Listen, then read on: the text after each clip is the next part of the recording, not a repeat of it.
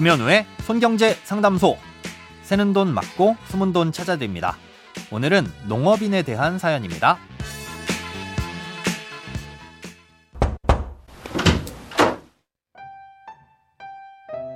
안녕하세요. 손에 잡히는 경제를 들으며 학교 다닐 때보다 더 열심히 경제를 공부하는 애청자입니다.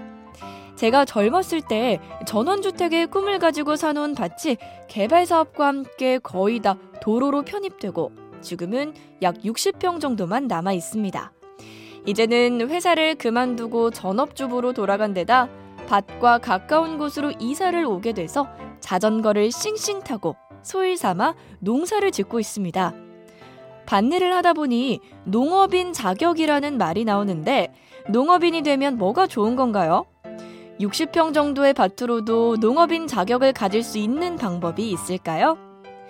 이러한 도심의 조그마한 밭에서 수익을 낼 수 있는 방법이 혹시 있는지 농사를 짓고 있는 김현우 소장님께서 추천해 주실 작물 같은 것이 있는지도 궁금합니다. 앞으로 상추, 토마토, 고추 같은 건 조금만 심으려고요. 집안 전체가 먹어도 소비가 안 되네요. 농업인이 되면 각종 지원금이나 대출, 농자재 구매 등에서 여러 가지 혜택들이 있는데요. 농업인이라면 무조건 받을 수 있는 혜택은 아니고 각각의 세부 기준들이 있긴 하지만 어떤 혜택들이 있는지 대략적으로나마 말씀드리겠습니다. 일단 농사를 지을 때 유리한 부분부터 말씀드리자면요. 농업용 면세유를 구매할 수 있고요. 연말이면 이듬해 쓸 퇴비도 저렴한 가격에 구매할 수 있습니다. 아, 이건 지역마다 차이가 있고 수량 제한이 있긴 한데 보통 20kg 한 포대에 5, 6천 원 정도 하는 퇴비를 2천 원대 정도로 살 수 있습니다. 또 농협의 조합원으로도 가입을 할 수 있는데요. 조합원 가입비를 내야 하긴 하지만 비료와 퇴비를 거의 반값에 살 수 있는 기회도 있습니다. 제도적인 혜택으로는 먼저 건강보험료와 국민연금보험료 지원을 받을 수도 있습니다. 다만 따로 소득과 재산 기준도 있고 거주지도 읍면 지역이나 농어촌이어야 한다는 등의 별도 조건을 충족해야 합니다. 농업인으로서 합산 5년 이상의 농업 경력이 있으면 60세 이후에 소유한 농지를 활용해 연금으로 받을 수 있는 농지연금을 신청할 수도 있고요. 농촌 출신 자녀 장학금 신청 대상자도 됩니다. 다음으로 세금과 관련한 혜택은 소득 요건과 거주 요건 등을 충족한 경우 양도세나 농지 취득세를 감면받을 수도 있습니다. 혜택이 참 다양하죠. 그런데 농사를 짓는다고 해서 모두 농업인이 될 수 있는 건 아니고요. 꽤 까다로운 요건을 충족해야 농업인으로서 인정을 해줍니다.